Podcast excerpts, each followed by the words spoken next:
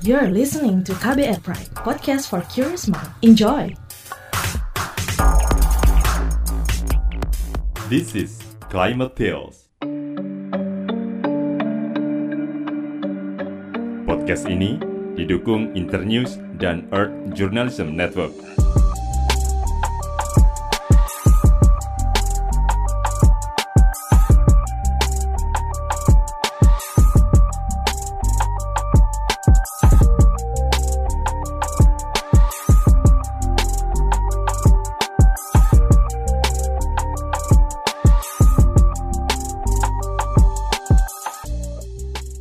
Ya Allah, sungguh semua hambamu, negeri ternak binatang, dan seluruh makhlukmu sedang menghadapi keletihan, kekeringan, kesukaran, dan kepayahan.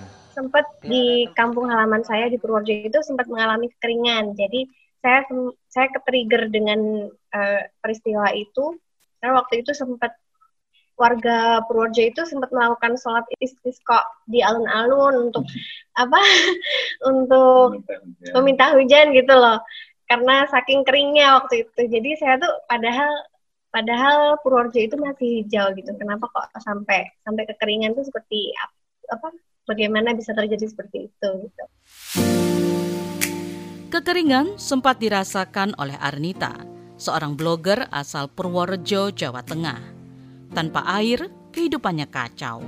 Upayanya memenuhi kebutuhan utama keluarga juga terhambat. Tak betah dengan keadaan, Arnita tak ingin tinggal diam. Dia bergerak dan berupaya melestarikan air. Memanfaatkan air hujan menjadi salah satu caranya. mulai dari hal-hal yang sederhana saja gitu hal-hal yang sederhana kalau misalnya belum bisa membuat bak PAH ya eh, pakai bak bak yang ada di rumah aja ember-ember yang ada di rumah saja gitu dari hal-hal yang seperti itu saja. Kan kalau kita bisa menampung satu ember tuh biasanya berapa sih? 50 liter ada? Hmm. Ya ada yang yang 50 ada yang 50 ada yang 100 liter. Kalau misalnya itu bisa kita tampung bisa kita gunakan lagi untuk mengepel untuk menyiram tanaman untuk besok harinya lagi.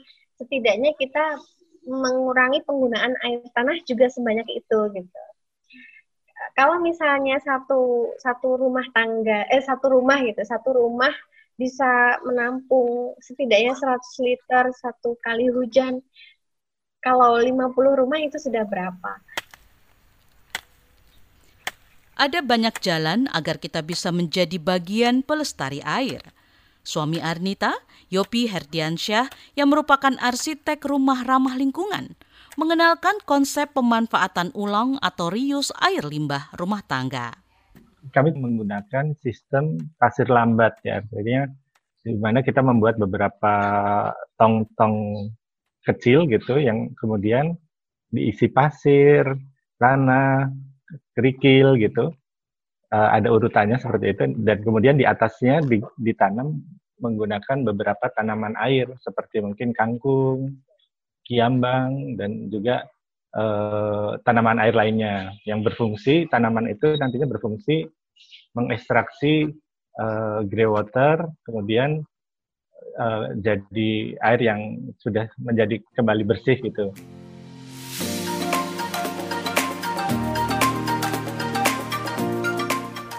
Ekstraksi grey water merupakan cara mengolah limbah air cuci menjadi air siap pakai.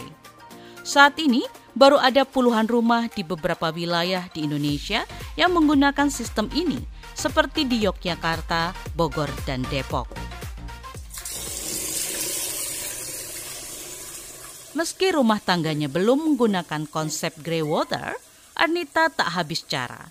Salah satunya memanfaatkan air bekas cucian beras dan limbah makanan serta minuman untuk tanamannya. Pemerintah melalui Badan Perencanaan Nasional Bappenas merinci, ketersediaan air di Pulau Jawa, Bali, dan Nusa Tenggara akan semakin langka hingga tahun 2030. Kebayang nggak kalau kita harus hidup tanpa air yang memadai? Selain Arnita, Kisah penyelamatan air juga dilakukan seorang guru sekolah dasar asal Bekasi, Jawa Barat, yaitu FX Wakijo. Nah, saya membuat tampungan wadah itu ember, kemudian di bawah itu saya gunakan uh, ini mbak apa itu?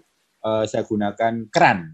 Saya pasang keran, kerannya kurang lebih berapa ya? Eh, dua tiga senti lah. Maka ketika apa? Ketika mengendap lama seminggu, dua minggu, sebulan dan lain sebagainya, kotoran-kotoran itu yang lembut itu akan di, ada di bawah. Dan ketika kerannya saya buka, itu air yang keluar itu air yang sangat uh, bening, air yang sangat jernih, dan air yang sangat bersih. Skema yang dilakukan Wakijo sama, yakni menampung air langit. Dalam upayanya, Wakijo juga menggunakan alat tambahan agar hasilnya maksimal, yakni mesin elektrolisa eh, pertama kali air itu saya masukkan di asam dan basa ini sehingga eh, akan terjadi pemisahan unsur dengan sendirinya. Langkahnya yang dilakukan sejak 2015 silam membuahkan hasil. Berkat usahanya, ia dapat mengalokasikan uang yang digunakan untuk keperluan makan dan minum ke kebutuhan lainnya. Kalau dulu saya sering menggunakan, kami misalnya ya, eh, menggunakan air merek tertentu dengan harga sekian. Kemudian kita kalikan dalam waktu satu bulan. Kemudian kita kalikan lagi dalam satu tahun. Kami harus mengeluarkan uang sekian, ya tak? Untuk anggaran air.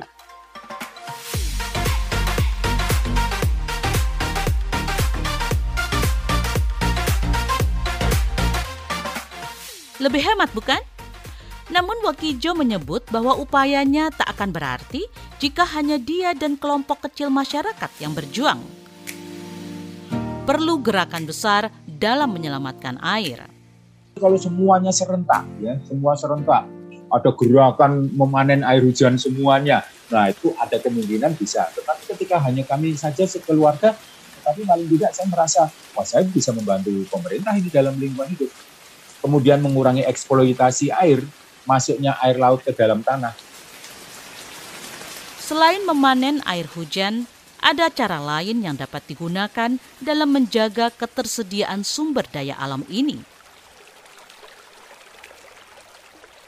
Budi Wignyo Soekarto, seorang pakar hidrologi dari Universitas Gajah Mada UGM menekankan pentingnya pencegahan pembuangan limbah ke dalam badan air bukan hanya konservasi air menyimpan saja, tapi pada waktu membuang pun, ya, pada waktu membuang pun mereka harus tahu bahwa saat membuang itu berarti badan air yang airnya akan kita manfaatkan itu bisa tercemar. Nah, kalau tercemar, maka proses untuk penjernihannya akan mahal. Direktorat Jenderal Pengendalian Pencemaran dan Kerusakan Lingkungan Kementerian Lingkungan Hidup dan Kehutanan KLHK pada 2015 menerangkan bahwa hampir 68 persen mutu air di 33 provinsi di Indonesia dalam status tercemar berat. Kepadatan penduduk menjadi persoalan yang harus diperhatikan pemerintah dalam menjaga ketersediaan dan kualitas air – salah satunya dengan edukasi. Jika tidak, maka upaya yang dilakukan Arnita maupun Wakijo hanya akan menjadi angin. Pertumbuhan jumlah penduduk di Indonesia semakin meningkat ya. Nah, jumlah pertumbuhan penduduk semakin meningkat berarti kebutuhan air untuk pokok sehari-hari untuk domestic use itu kan semakin besar. Tapi selain itu kan juga mereka butuh pangan, ya kan? Kita butuh pangan semakin banyak, berarti kebutuhan air untuk pangan juga semakin banyak. Kemudian juga kehidupan mereka ada kehidupan yang lain yang perlu didukung, misalnya industri. Berarti kebutuhan air industri juga semakin banyak, ya. Kemudian juga ada pariwisata, ada lingkungan dan sebagainya, sehingga jumlah kebutuhannya akan menjadi semakin eh, meningkat. Nah, ini yang perlu diperhatikan. Upaya penghormatan dan sadar kebutuhan air juga menjadi nilai penting dalam langkah ini. Jadi kita uh, harus menghormati air itu, ya, menghargai air itu sebagai barang yang sangat valuable, yang sangat berharga buat kehidupan kita. Jadi jangan dianggap sebagai eh, tempat buangan ya harus dihargai ya karena eh, tergantung pada air ya jadi air itu harus dihargai selayaknya eh, dan kita harus bisa eh, mengelolanya dengan sebaik-baiknya.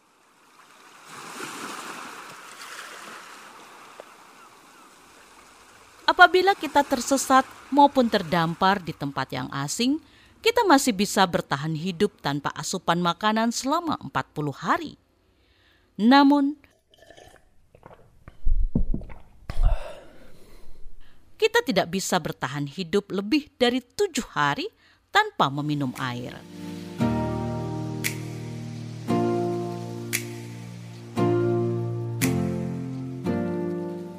Air merupakan nyawa kita kedua. Kalau bukan kita yang menjaga, siapa lagi?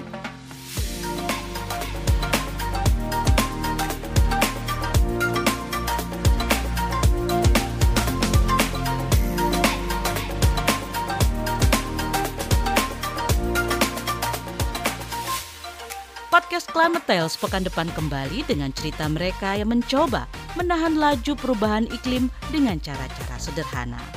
Podcast ini didukung Internews Earth Journalism Network. Masukan dan saran ditunggu ya di email podcast at kbrprime.id. Dengarkan terus podcast Climate Tales di KBR Prime, Spotify, dan semua platform mendengarkan podcast ya. Sampai ketemu lagi.